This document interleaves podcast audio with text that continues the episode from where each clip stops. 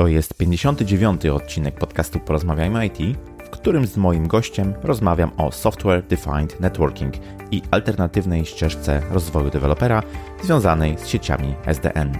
Przypominam, że w poprzednim odcinku rozmawiałem o wyzwaniach w przejściu od roli specjalisty w IT do roli menadżera. Wszystkie linki oraz transkrypcję dzisiejszej rozmowy znajdziesz pod adresem porozmawiajmyit.pl łamane na 59. Chcę poszerzać horyzonty ludzi z branży IT i wierzę, że poprzez wywiady takie jak ten, publikowane jako podcasty, będę to robił z sukcesem. Ja się nazywam Krzysztof Kępiński i życzę Ci miłego słuchania. Odpalamy. Cześć. Mój dzisiejszy gość to lider projektów i zespołów w IT. Doświadczony programista z obszaru embedded i automatyzacji testów, osoba pracująca z liderami technicznymi, odpowiedzialny za całościowe dostarczanie projektów. Pracował m.in. w Samsungu. Od półtora roku dyrektor techniczny w Codylime. W wolnym czasie uczy dzieci programowania. Moim waszym gościem jest dzisiaj Krzysztof Wrubel. Cześć Krzysztof, bardzo miło mi gościć Cię w podcaście. Cześć Krzysztof, bardzo miło mi, że, że zostałem zaproszony. Dzisiaj rozmawia dwóch Krzysztofów. Z Krzysztofem porozmawiamy sobie dzisiaj tak naprawdę o dwóch tematach. Pierwszy to Software Defined Network, czym one są i drugi to alternatywna ścieżka rozwoju dewelopera, która właśnie e, z tego typu sieciami jest e, związana. Ok, na początku zacznę od tradycyjnego pytania, które gdzieś tam na początku się u mnie pojawia, czyli czy słuchasz Krzysztof podcastów? Jeśli tak, to jakich najczęściej? E, tak, słucham podcastów. Na pewno słucham Porozmawiajmy o IT. Z tego względu też przygotowałem się tutaj do tej odpowiedzi, bo wiedziałem, że będziesz o to pytał generalnie tak patrzę, że list, zrobiłem sobie nawet listę, jest ich około 14, więc sporo. No ale jeśli miałbym wymienić e, tak szybko, to biznes w IT, mała wielka firma, Manager Plus, chyba od tego podcastu w ogóle zaczynałem. E, porządny Agile też bardzo, bardzo, bardzo fajny podcast polecam. Greg Albrecht podcast też mhm. bardzo ciekawy. To takie około biznesowe, około zarządzania, ale też trochę bardziej techniczne, e, na przykład DNF DevEnv e, czy też DevTalk mhm. E, Macieja Aniserowicza. E, z zachodnich podcastów obcojęzycznych The Python Podcast czy też Syntax na przykład z web developmentu, ale też takie zbliżone tutaj do naszej dziedziny, czyli nie wiem, Cloudcast albo Packet Pushers też bardzo, bardzo ciekawe, aczkolwiek mhm. odbiegające już od stricte od programowania. Jasne. Okej, okay, bardzo fajna lista. Dobrze, to co, może spróbujemy trochę przybliżyć tą dziedzinę, tą, tą branżę, w której e, od pewnego czasu, e, w której jesteś, w której się specjalizujesz. Powiedz proszę, czym jest e, Software Defined Network, czyli SDN, w jaki sposób łączy on świat programowania z światem sieciowym, kto powiedzmy zapoczątkował ten kierunek, jakie, nie wiem, warianty sieci są, gdybyś mógł tak ogólnie powiedzmy przybliżyć tą dziedzinę. Przede wszystkim trzeba zacząć od skrótu Software Defined Networking, czyli sieć e, definiowana poprzez, poprzez programowanie albo programowalna. E, no i właśnie tu jest dość duży problem, bo e, mhm. dzisiaj przez SD, jako SDN rozumie się bardzo wiele rzeczy, ale ten, ten, to hasło pojawiło się po raz pierwszy chyba przy pracy doktorskiej Martina Casado, bardzo ciekawego człowieka właśnie w, w, tym, w tym obszarze pracującego, który napisał e, swoją pracę doktorską na, na Uniwersytecie Stanford. E, I tak naprawdę chyba jego możemy uważać jako takiego twórcę, twórcę tego terminu. E, no i, i, i, zgodnie z tym, z tym czy jak on, jak on zdefiniował e, te, te SDN-y, to jest e, tak naprawdę rozdzielenie i teraz będzie, będzie parę takich tru, trudniejszych może słów. Dzięki za ostrzeżenie. Rozdzielenie control plane'u od forwarding plane'u. Takich dwóch, dwóch płaszczyzn mm, w urządzeniach sieciowych i założenie jest jeszcze takie, że taki jeden control plane e, e, zarządza wieloma urządzeniami. No i teraz właśnie może warto byłoby powiedzieć, czym, są, czym jest ten control plane i czym jest ten data plane albo forward, forwarding plane. Mm. Control plane e, to jest tak jakby, jeśli mielibyśmy się posłużyć jakąś metaforą, to, to jest tak jakby mózg, to jest y, sieci, to jest mhm. E, i, i, i to jest miejsce, to jest e, ta część urządzenia sieciowego, która komunikuje się poprzez różne protokoły routingowe, poprzez narzucanie pewnych polityk i, i, i i, konfiguracji wrzucanych przez administratorów sieciowych do takich urządzeń. Mhm. E, I to ona decyduje tak naprawdę, co robi ta druga część, czyli data plane. A data plane okay. to jest nic innego jak tylko przesyłanie po prostu pakietów od urządzenia do urządzenia. I mhm. właśnie to co, robi, e, to, co robi SDN inaczej w stosunku do tego, co, co, co było kiedyś, to rozdziela te dwie rzeczy bardzo wyraźnie i jedną e, z tych części centralizuje. Umieszczamy ten control plane w jednym e, miejscu jako, jako oprogramowanie działające gdzieś na jakichś generycznych serwerach. Natomiast mhm. ten data plane pozostaje po stronie urządzeń, roz, rozsianych urządzeń po, po, po całej sieci. To są routery, to są switche i, i, no i właśnie zadaniem tego control plane'u jest e, e, takie e, wysterowanie tymi urządzeniami, tak, takie narzucenie polityk, którymi one się kierują właśnie przy przesyłaniu pakietów, żeby one docierały do, o, do miejsca docelowego, do, do, do, urządzenia docelowego w jak najkrótszym czasie, spełniając pewne też, zachowując pewne ograniczenia co do bezpieczeństwa i różnego mhm. tego typu polityk. Nie wiem, nie wiem czy to w miarę jakoś wyraźnie e, pokazałem, bo nie, pewnie, pewnie łatwiej byłoby narysować. Jak najbardziej, ale chciałbym Cię właśnie jeszcze dopytać w tym, mm, w tym temacie, bo ok, powiedziałeś mi więcej, jaka jest taka podstawowa różnica mm, w stosunku do tego tradycyjnego podejścia od tradycyjnych, powiedzmy, architektur, architektur sieciowych. Mm, natomiast no, chciałbym Cię zapytać, jakie są jeszcze inne różnice, bo też z tym się wiąże pytanie, po co gdyby tego typu sieci zostały wymyślone, jaka potrzeba, może jaki, jaki brak wpłynął na to, że tego typu powiedzmy sieci mm, powstają i dlaczego takie tradycyjne podejście jest czy było niewystarczające?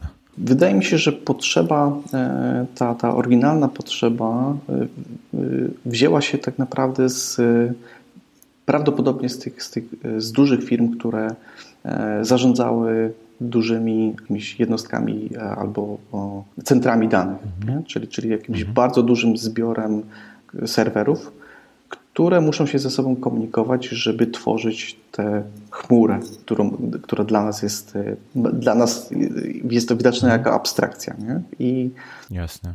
I, I, generalnie były, wydaje mi się, dwie takie potrzeby. Z jednej strony e, to technicznie bardzo trudno jest e, nadążać, że tak powiem, za, e, e, z administracją pojedynczych urządzeń, w związku z czym, mając mhm. jedno scentralizowane miejsce, gdzie definiujemy sobie pewne polityki, według jakich te urządzenia mają działać, mamy rozwiązany właśnie problem tego, że musimy się logować na każde z tych urządzeń z osobna, konfigurować je, być może jeszcze kiedyś za pomocą jakiegoś command line interface, czyli e, logowania się po prostu gdzieś tam poprzez terminal e, do, do, do konsoli każdego z urządzeń.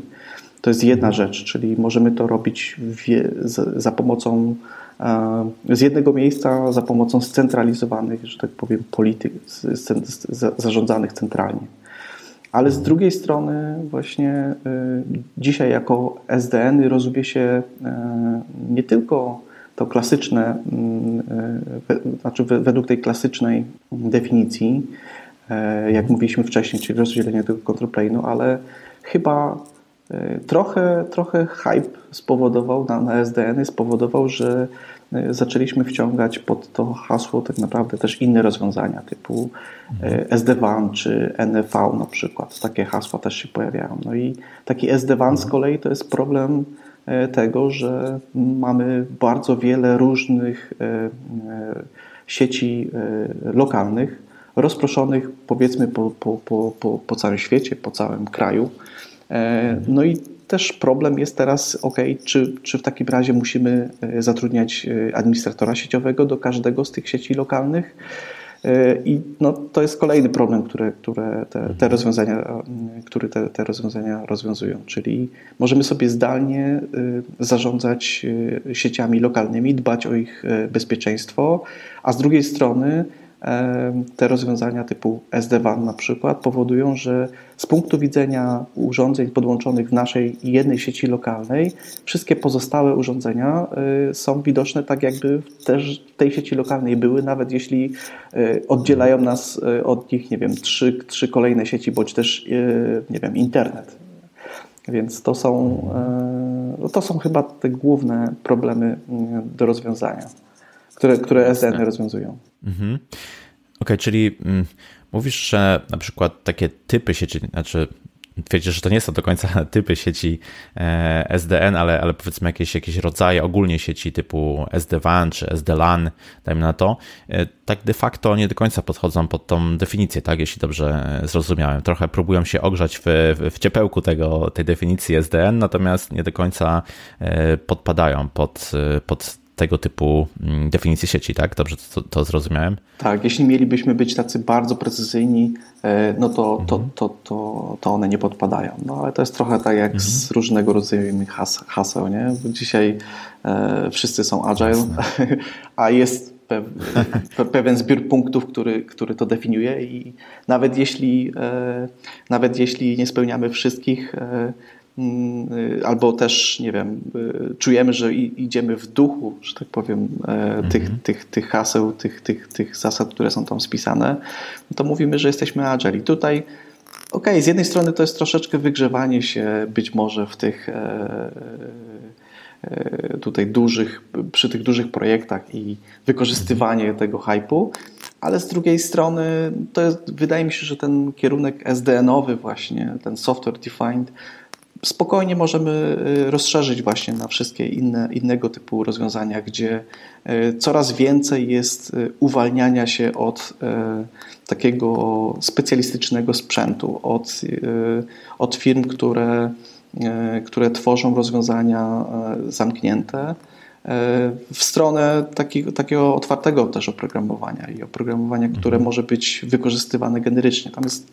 to powoduje, że mamy bardzo dużo różnych zalet tego typu podejścia, więc e, ja bym się też, e, znaczy tak jak powiedziałeś, że na pewno to nie jest te, te, te tego typu rozwiązania typu SD-WAN czy też NFV, one być może nie podlegają, nie podpadają pod tą definicję, ale są bardzo, bardzo fajnym kierunkiem uważam, w którym, okay. w którym to wszystko zmierza.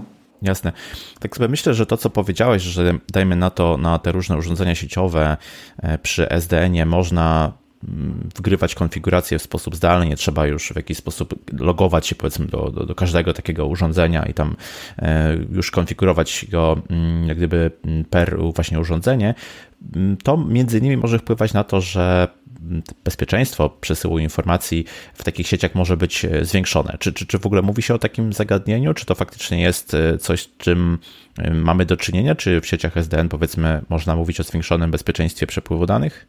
Wydaje mi się, że możemy, na pewno możemy mówić o zwiększeniu bezpieczeństwa, ale jednocześnie też zmniejszeniu w, w, innych aspektach tego bezpieczeństwa, nie? bo mhm. przez to, że, że, że jesteśmy właśnie elastyczni, że możemy w bardzo szybki sposób, wręcz automatyczny nawet, y, y, rekonfigurować taką sieć, nie wiem, odizolować y, pewne, pewne fragmenty tej sieci, przekierowywać ruch poprzez, poprzez inne urządzenia, poprzez inne trasy, coś co wcale mhm. nie byłoby takie łatwe właśnie, gdyby ta decyzja o, o tym, jak jest kierowany ruch, była podejmowana zbiorczo przez każde, każde z urządzeń, ponieważ tam czas e, propagacji, że tak powiem, tej informacji o tym, E, które z urządzeń, e, nie wiem, jest w jakiś sposób tam zainfekowane, albo która ze ścieżek mhm. powinna być pominięta i tak dalej, e, no to tutaj mamy te informacje od, od, od, że tak powiem, od ręki w jednym miejscu, więc możemy w bardzo fajny sposób sobie pracować różnego rodzaju algorytmami, które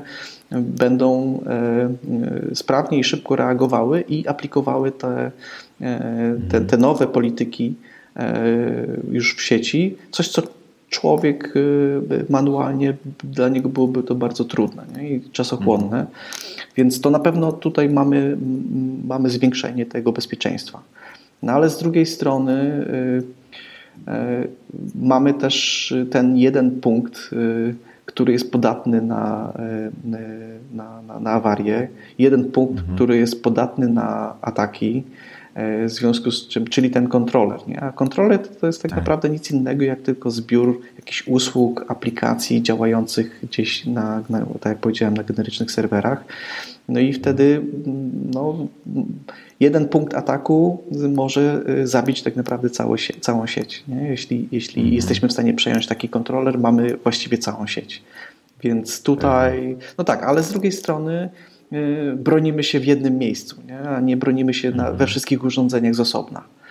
E, no ale też ten kontroler y, musi w jakiś sposób komunikować się z tymi urządzeniami sieciowymi, którym narzuca te, te, te różne konfiguracje polityki. E, no i tutaj też możemy, jakiś man in the middle na przykład atak, możemy, e, e, może dojść do tego typu ataków, gdzie jesteśmy w stanie też mm, zmienić konfigurację każdego z urządzeń. Nie? Same te urządzenia też potrzebują ciągłej komunikacji y, z kontrolerem, więc jeśli jesteśmy w stanie mhm. za, zainfekować tutaj albo jakoś zaatakować e, te połączenia, to też e, może być niebezpieczne. Więc to, to nigdy, jak to w życiu mhm. bywa, nigdy nie jesteśmy w stanie znaleźć jakiegoś tak. super rozwiązania, ale wydaje mi się, że to są problemy, które, którymi potrafimy sobie już w jakiś sposób radzić, bo to są problemy, które dotyczą dzisiaj praktycznie większości rodzaju, większości nie wiem, systemów e, i, i rozwiązań aplikacyjnych. Pewnie, no jak to właśnie powiedziałeś, jak to w życiu nie ma nic za darmo, a czasem trzeba wybrać mniejsze, mniejsze zło.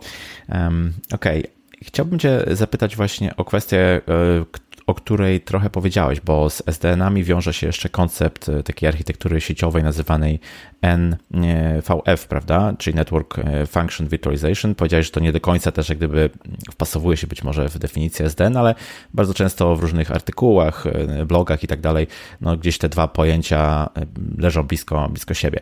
Mm, mógłbyś pokrótce powiedzieć, czym, czym jest ten koncept, w jaki sposób wiąże się z SDN-ami właśnie? Tak, no mówiąc wprost, y, N, N, NFV, bardzo trudny skrót, tak. niewdzięczny do powtarzania. Język się plącze. W każdym razie to, to, to, to jest wirtualizacja funkcji sieciowych. Funkcji sieciowych typu, e, nie wiem, firewall, typu e, szyfrowanie, deszyfrowanie właśnie wysyłanych treści, e, pakietów, usługi typu NAT, DNS, jakieś cache'owanie w, w, w sieciach.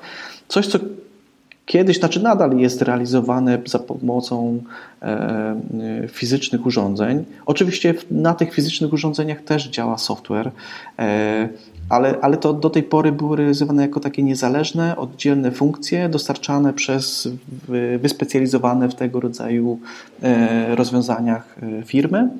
E, no i to powodowało dużo problemów. E, po pierwsze, E, taki sprzęt e, jest o wiele droższy. Po drugie, e, no jest dużo mniej elastyczny, bo nagle się okazuje, że żeby nie wiem, z, zmienić albo dołożyć, trzeba po prostu dołożyć konkretne, kolejne urządzenie gdzieś tam do Twojej szafy rakowej.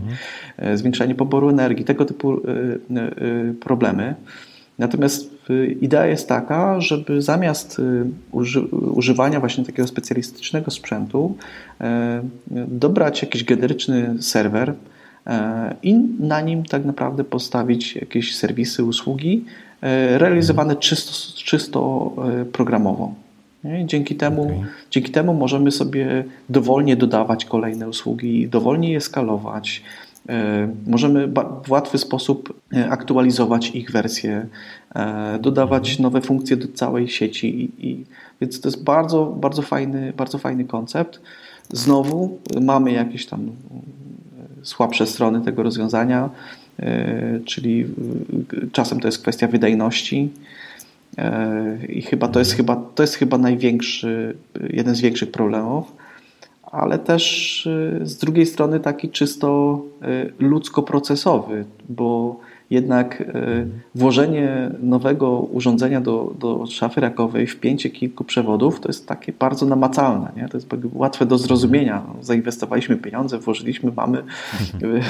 W ostateczności, nie wiem, przerobimy na szafkę albo cokolwiek i będziemy mieli. Przyda się. Tak, ma, mamy, mamy, mamy zainwestowane pieniądze. Natomiast tutaj w, w kwestii, gdy, gdy mamy to zwirtualizowane, jednak trudniej się tym zarządza. Nie? Bo, mhm. Znaczy trudniej i łatwiej. Trudniej z, z punktu widzenia tego, że, że, że to właśnie nie jest takie namacalne, więc trzeba znaleźć też troszeczkę innych ludzi, którzy będą e, to mhm. instalowali, którzy będą się tym opiekowali. Tutaj dużo e, więcej, e, znaczy dużo bardziej, bardziej gdzieś tam chyba złożona jest, jest, jest ten koncept, w związku z czym no to, to, to też wymaga trochę zmiany podejścia.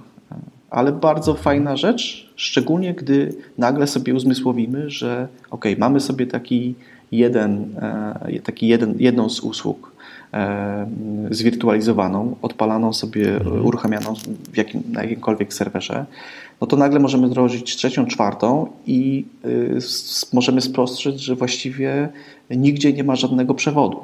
Że, że mhm. wszystko, y, że, że tak zwany service chaining, czyli możemy y, łączyć sobie fajnie te, te usługi ze sobą. Możemy dynamicznie, dynamicznie je przełączać, ruch pomiędzy jednym tego typu, jedną tego, tego typu usługą a drugą, więc jest całe mnóstwo, po prostu otwiera się mnóstwo możliwości mhm. przed, przed tego typu rozwiązaniami. No właśnie, gdy czytałem sobie o tym, o tym koncepcie, to znalazłem, że w połączeniu z SDN-em mogą być, może to być używane do tak zwanego edge computingu. Y, mógłbyś powiedzieć, y, czym jest edge computing i do czego służy? Tu też y, edge computing dość, dość szeroko może być rozumiany. To też jest jeden trochę z takich naszych dzisiejszych buzzwordów, który mocno chwyta, ale mhm. tak jak powiedziałeś właśnie, przy zastosowaniu NFV nagle okazuje się, że możemy przenieść e, przetwarzanie bądź też przechowywanie pewnych danych bliżej klienta i możemy zrobić to zdalnie i automatycznie. Nie? Bo edge computing może być e, e, rozumiany jako nie wiem, kamera internetowa, która ma funkcję przetwarzania obrazu i wykrywa ruch, albo też mhm. nie wiem, osoby znajdujące się w kadrze ale z drugiej strony to może być też właśnie w przypadku y, takich operatorów y, sieciowych y, wrzucenie, przerzucenie usługi, nie wiem, mm, firewalla na przykład, czyli takie zapory ogniowe nie? w języku polskim, mm. przerzucenie tego na, na stronę wręcz infrastruktury klienta i może to być zarządzane przez, przez, przez tego operatora. Możemy na przykład takie, takie szyfrowanie, deszyfrowanie także przerzucić bardzo blisko klienta. Dzięki temu to jest, no tutaj też zwiększamy bezpieczeństwo, bo, bo, mhm. bo część, y, znaczy dane mogą być szyfrowane już u, gdzieś tam jak najbliżej y, źródeł. E, ale mhm. też, y, no ale też dzięki temu możemy zmniejszyć um, latency, Mhm. Czyli opóźnienia. Opóźnienia, tak. opóźnienia w komunikacji, nie? bo, bo y, jaki jest sens y, przesyłania właśnie danych, y, które miały być na przykład zaszyfrowane gdzieś tam na centralny daleko serwer umieszczony gdzieś w nie wiem, data center Google'a, jak możemy, mhm. jak możemy mm, część z tych operacji wykonać już blisko klienta. Nie? Więc mhm. generalnie fajna rzecz, elastyczność, i to jest możliwe tylko dzięki temu, że możemy pewne funkcje mieć zwirtualizowane, no bo wysyłanie paczką, kurierem do klienta urządzenia sieciowego też by wchodziło w grę, ale jednak trochę bardziej no, problematyczne. No, ma sensu. Okej. Okay. Mm, powiedziałeś mniej więcej, y, czym są, powiedzmy, sieci SDN. Mm, zastanawiam się, jakie są no, wady i zalety, bo na pewno, na pewno takie i takie e, są tutaj właśnie tych, tych sieci i tutaj no, zarówno od strony technicznej, jak i od strony e, biznesowej powiedzmy, czym się charakteryzują pozytywnie i negatywnie tego typu sieci. Pewnie gdzieś, gdzieś już o tym mówiliśmy wcześniej. Mhm. E, no, no na pewno jest to szybsze i pewniejsze wdrażanie tych zmian. W momencie, gdy mamy wszystko w jednym miejscu, możemy w bardzo łatwy sposób aktualizować sobie różne polityki, konfiguracje tej sieci itd. Tak te programowalne elementy sieciowe pozwalają nam też wdrażać bardzo szybko nowe funkcje. Czyli podsumowując, nie wiem, większa elastyczność, na pewno mniejsze koszty operacyjne, mhm. ale być może też inwestycyjne, a z punktu widzenia też takiego stricte funkcjonalnego, e, bardzo fajny, bardzo fajny case przerabialiśmy jakiś czas temu. On jest dostępny publicznie też. E, na przykład wdrożenie takiego systemu SD-WAN w E, w sieci Rossmann. Mhm. Wyobraźmy sobie 1200 sklepów e, i mhm. tylko trzech administratorów, którzy są w stanie zapanować nad, mhm. nad tym wszystkim. A dziś, no, to tak, na dzisiaj taki sklep to jest po prostu mnóstwo technologii, nie? Od, od tak. systemów jakichś tam wizyjnych poprzez systemy kasowe, access pointy dla klientów, E, i tak dalej, i tak dalej. No tego można mnożyć, więc te, każda firma dzisiaj e, korzysta z sieci, nawet jeśli nie jest tego jakoś tam w pełni świadoma, bo dla niej to są jakieś produkty okay, końcowe. Więc to, to, to też e, pokazuje właśnie, jak fajnie można sobie zredukować koszty, no takie ludzkie. Nie? Na pewno też jest zwiększona widoczność, tak zwane visibility tego, co się w sieci dzieje, jak ona wygląda. Coś, co musielibyśmy, musieliśmy kiedyś odtwarzać oddolnie, bo mieliśmy mnóstwo urządzeń, które były ze sobą jakoś tam fizycznie połączone. E, to dzisiaj my, my wiemy odgórnie na poziomie takiego kontrolera, jak ta topologia wygląda, więc też dużo łatwiej się o niej rozmawia, dużo łatwiej się planuje.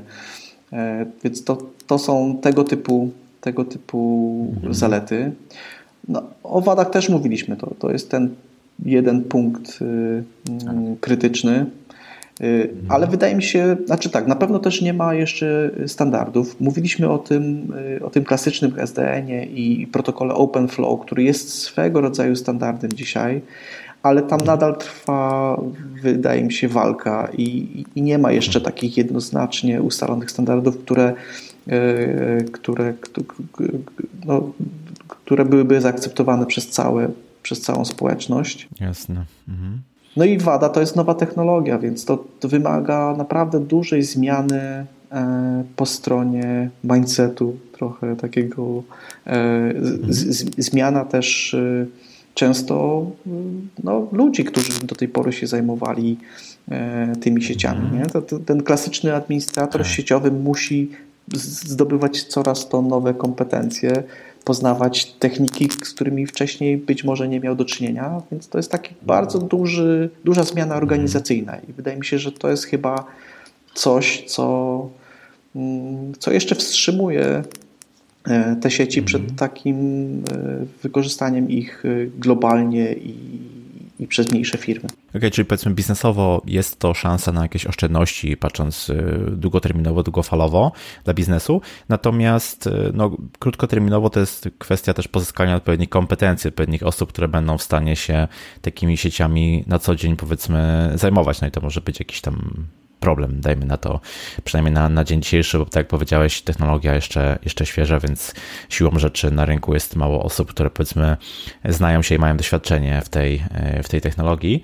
I mm, tutaj właśnie chciałem gdyby pociągnąć ten, ten temat. Wspomniałeś o e, Rossmanie jako takim przykładzie mm, wdrożenia, które zakończyło się sukcesem. Chciałem Cię zapytać, e, kto powiedzmy pod względem, nie wiem, jakichś branż czy, czy, czy typów firm w ogóle wykorzystuje w tej chwili e, SDN, bo no, powiedziałeś o, sporu, o sporo, sporej ilości zalet e, tych sieci, ale z tego co przynajmniej ja się orientuję, nie jest to jeszcze bardzo szeroko wykorzystywana e, technologia, więc, więc czy, nie wiem, dysponujesz jakimiś przykładami, może, może jakimiś informacjami, statystykami, kto, jaki jest profil powiedzmy firm, które wykorzystują na dzień dzisiejszy SDN? Mhm. Na pewno są to dostawcy chmur albo, albo firmy, które mają swoje prywatne chmury już bardzo rozbudowane. Mhm. Amazon, Google, Facebook, tam e, nie ma już innej opcji. okay. niż, niż korzystanie z jakiegoś, jakiejś formy właśnie software'owego podejścia. Mhm. Operatorzy telekomunikacyjni to jest też taka duża, duża grupa, gdzie, gdzie to też powoli zaczyna wchodzić.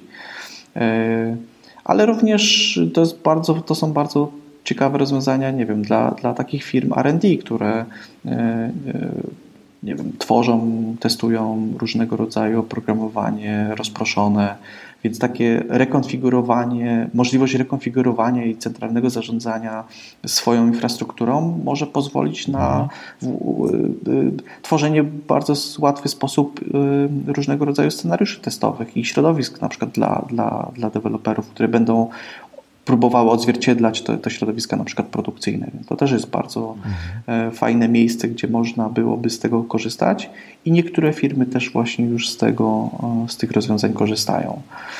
E, no, ale tak jak też powiedziałem, właśnie sieci sklepów, kawiarnie, jeśli chodzi o rozwiązania takie SD-WANowe, to jest też bardzo mhm. fajny, bardzo fajny obszar, gdzie, gdzie można sporo tutaj zaoszczędzić. Jasne. Okej, okay. to chciałbym teraz powoli przejść do takiego drugiego, powiedzmy, wątku, e, który na początku zajęliśmy jako, jako tematyce właśnie tego podcastu, czyli takiej alternatywnej, powiedzmy, ścieżce rozwoju dewelopera. Mm, w tej nazwie Software Defined Networking na początku jest software, więc y, stąd moje pytanie do Ciebie, kto może tworzyć właśnie oprogramowanie przeznaczone do SDN-ów, jakie powiedzmy kompetencje są y, wymagane, żeby pójść w tym kierunku, pokierować karierę w, właśnie w, w tym kierunku? Z mojego doświadczenia tak naprawdę chyba wszyscy programiści, bo, mhm. bo tak jak powiedzieliśmy, ten software e, na poziomie właśnie kontrolera, ale też jest poziom jeszcze wyżej, poziom aplikacji, które korzystają z tego kontrolera i e, dzięki niemu e, potraf, możemy realizować jakieś bardziej złożone usługi.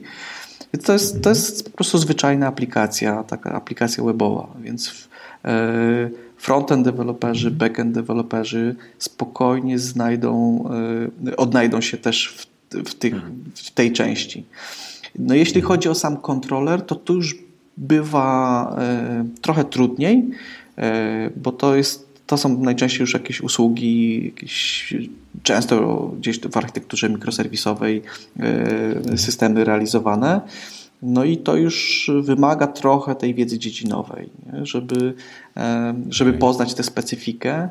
E, trzeba zapoznać się z różnymi technicznymi specyfikacjami, na przykład te, tego typu e, protokołów jak OpenFlow, ale też no, trzeba już powoli zaczynać rozumieć protokoły różne, właśnie komunikacyjne, protokoły routingowe, pomiędzy, pomiędzy urządzeniami sieciowymi.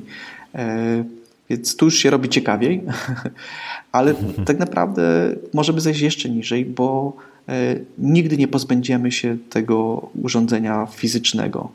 Czyli, mhm. czyli też e, programiści embedded też są w stanie znaleźć tutaj swoje miejsce i wykorzystać wprost swoje kompetencje. Więc mhm. Y, dlatego ja uważam, że to jest właśnie bardzo fajna dziedzina dla programisty z tego względu, że raz mamy pełen przekrój, y, mamy wszystkie najnowsze technologie. Y, tego typu rozwiązania nie obędą się bez wirtualizacji kontenerów, wszystkich tych najnowszych trendów w technologii. Mhm. Więc to jest pod tym względem ciekawe. No i wydaje mi się, że też ciekawe jest to, że sama dziedzina jest techniczna, w związku z mhm. czym dla większości programistów e, e, poznawanie tej dziedziny to już może być sporo, sporo radości i, mhm. i sporo ciekawych wyzwań. Jasne. Czy z jednej strony powiedzmy szlifujemy swoje rzemiosło programistyczne, z drugiej strony obracamy się w dziedzinie, która też z definicji jest e, właśnie techniczna, więc, więc gdyby możemy swoje kompetencje wykorzystywać albo, albo mm, powiedzmy rozwijać i stąd, jak rozumiem, mm, może być to dobra właśnie ścieżka rozwoju naszej e, programistycznej kariery. Mhm. Mhm. Z tego, co powiedziałeś, dosyć e, szeroki jest wachlarz e, umiejętności, dosyć szeroki jest e, wachlarz kompetencji, które są wykorzystywane mm, podczas pracy nad tego typu projektami. Mm, chciałem Cię zapytać w związku z tym, jak na co dzień wygląda praca z projektami właśnie w tym, w tym zakresie. Czy to się różni w jakiś sposób od, nie wiem, no, pracy na przykład w software house albo nad jakimś produktem internetowym? Nie wydaje mi się, żeby jakoś mocno odbiegała ta praca od innych projektów software'owych, poza tym, że mhm. często e, nie wiem, product ownerami bądź osobami definiującymi wymagania e, są osoby techniczne, więc też te, dużo, mhm. du, du, dużo łatwiej się tak. dogadać programiście z osobą techniczną, ale z kolei to jest też trochę trudność y, dla y, takich działów na przykład UX, bo z kolei tutaj tak jak w, klasycznych, nie wiem, aplikacjach mobilnych, czy, czy jakichś, y, e, nie wiem, portalach internetowych, social media i tak dalej, no to tym klientem, końcowym użytkownikiem jest, jest każdy, każdy z nas może być i tak naprawdę mhm. dużo łatwiej tutaj się rozmawia no to tutaj e, najczęściej właśnie w przypadku tego typu rozwiązań rozmawia się z osobami technicznymi, więc trzeba w drugą stronę trochę przetłumaczyć ten, te, te, te wymagania i je upraszczać mhm. gdzieś tam wyżej. Więc to jest chyba taka specyfika e, trochę odmienna tych projektów. Wydaje mi się, że też dużo trudniejsze i o wiele wyzwań e, sprawia testowanie tego typu rozwiązań. Mhm.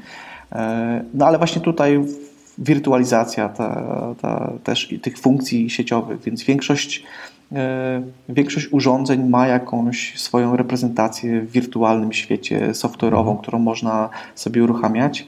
E, no i to testowanie nie jest łatwe, ale jest za to bardzo ciekawe, bo, bo tutaj nie ma właściwie miejsca na testowanie e, manualne. To właściwie Jasne. powiedziałbym, że 95% to jest, to jest testowanie automatyczne, tylko w ten sposób jesteśmy w stanie e, udowodnić sobie, że, że, że te nasze rozwiązania mają określoną jakość, której, której oczekujemy.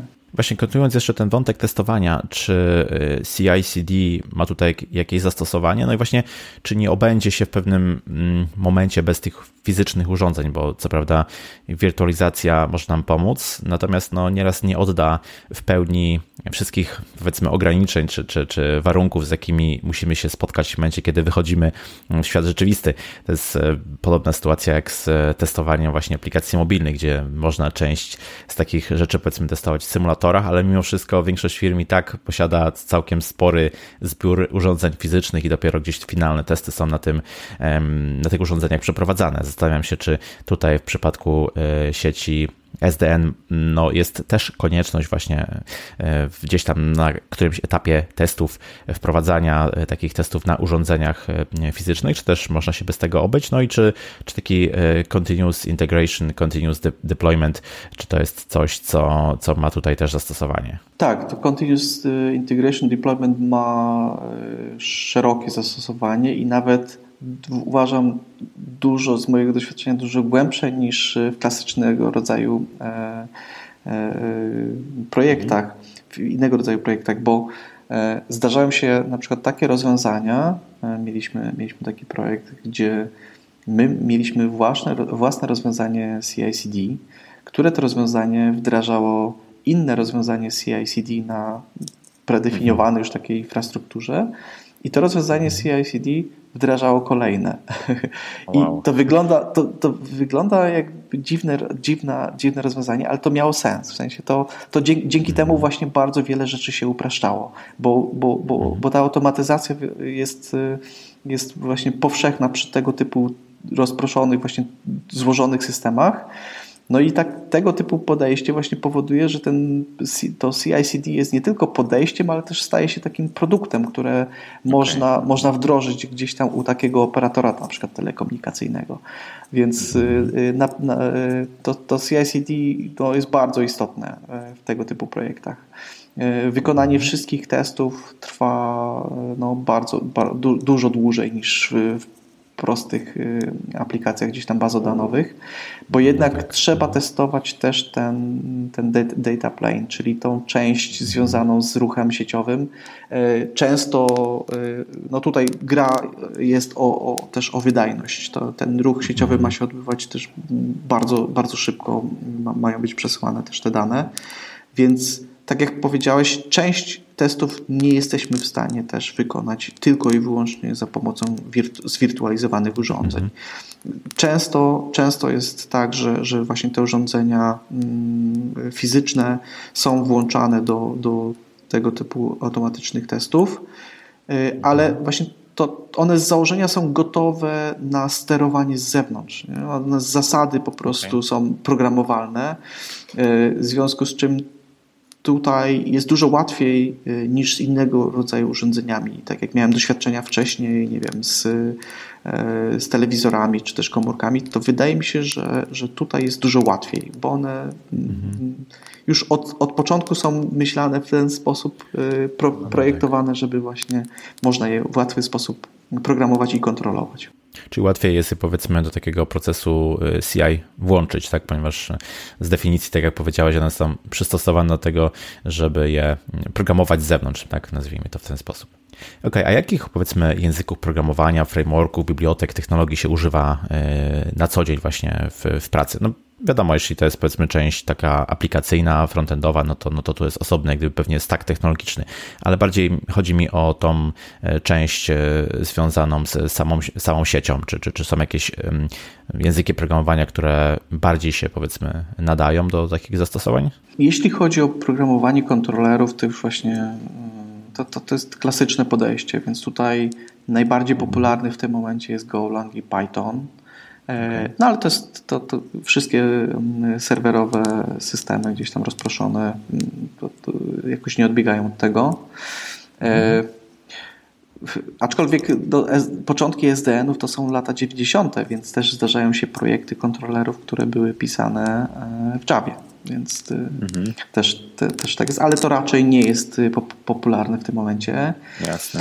W, takim dość nowym tematem, bo wcześniej mówiliśmy właśnie, że cała, cała walka tutaj z tymi SDN-ami to jest, to jest y, z, możliwość programowania na poziomie tego control plane'u, ale to, w którą mhm. stronę teraz idziemy, to, to jest programowanie tego data plane'u i tutaj pojawiają się tro, specyficzne języki, E, do właśnie układów, e, takich układów programowalnych, które możemy, e, które, które możemy wykorzystać do elastycznego rekonfigurowania właśnie tego, jak ten sprzęt się zachowuje. Więc na przykład mhm. taki jest język P4, mm, bardzo ciekawa, mhm. bardzo ciekawa rzecz, gdzie z jednej strony trochę przypomina na przykład składniowo C, ale z drugiej strony ma bardzo właśnie e, rozbudowaną e, bibliotekę do, do, do, do, do mm, programowania właśnie tego data plane. Mhm.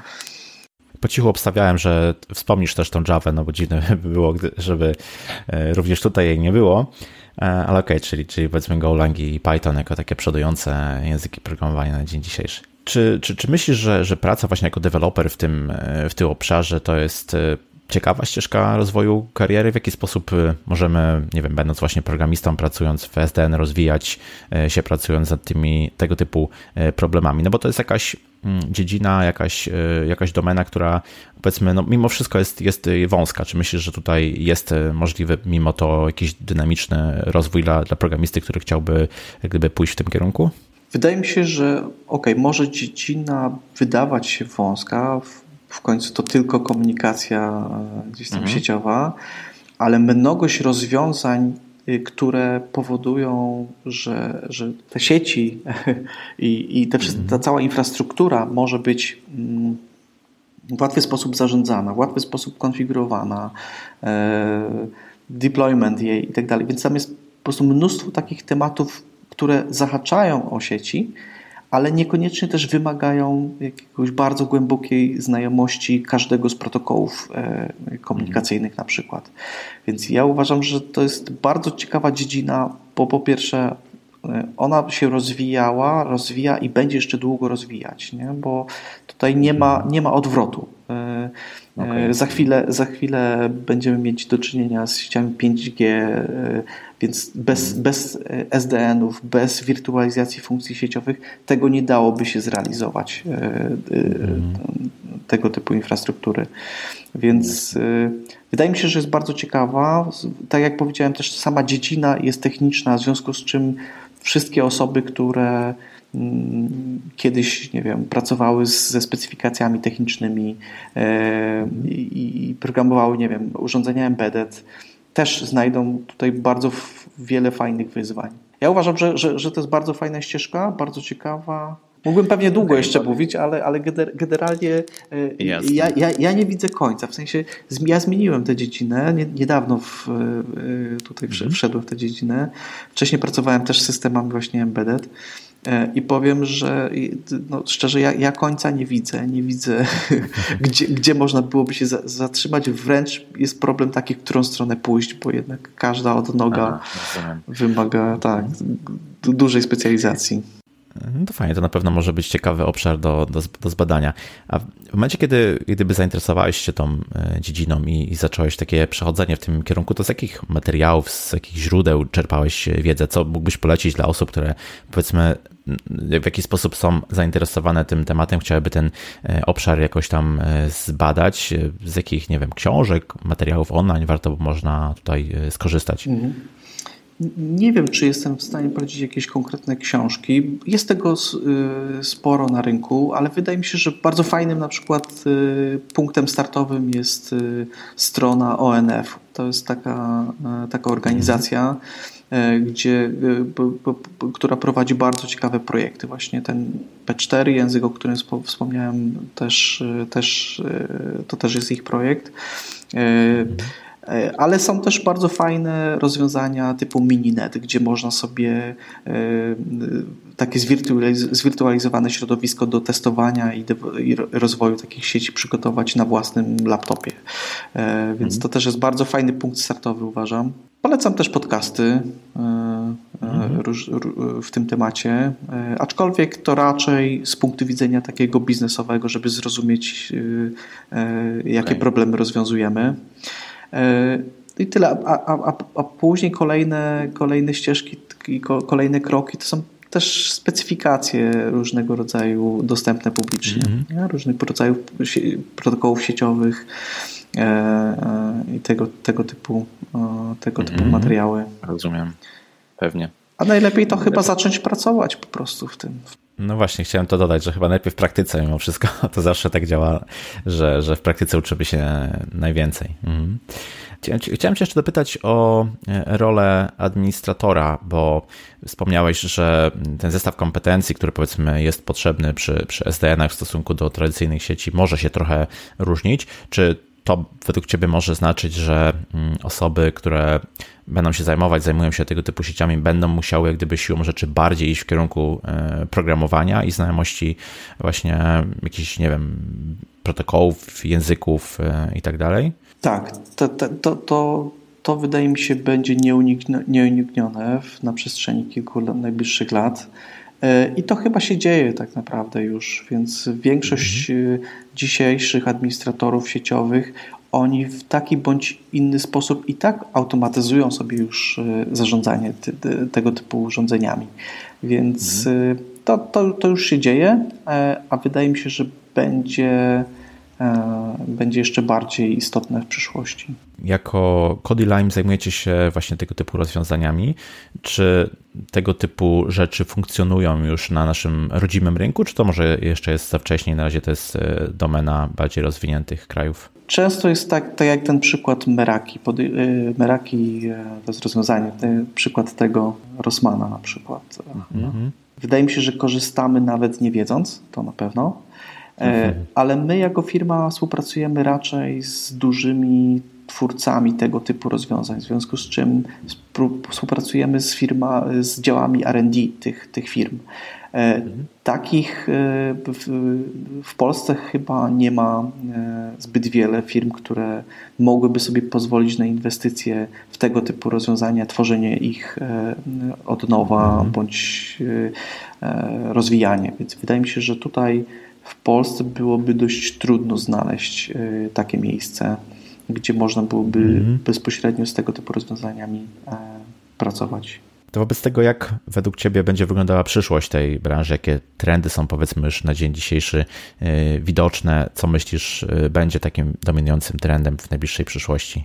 Tak jak powiedziałem, teraz bój będzie się toczył raczej o to, żeby móc programować też tą część, która do tej pory była zrealizowana tylko dla urządzeń, które były programowane albo wręcz na poziomie układów cyfrowych definiowane raz i zachowywały się w ten sam sposób przez cały swój cykl życia. Natomiast tutaj teraz chyba będzie bój o to, żeby móc już na tym E, poziomie fizycznym programować te, te urządzenia w taki sposób, żeby mogły e, bez wymiany samego urządzenia jako takiego, mogły na przykład, nie wiem, zacząć obsługiwać nowe protokoły albo zacząć obsługiwać mhm. protokoły wyższych warstw.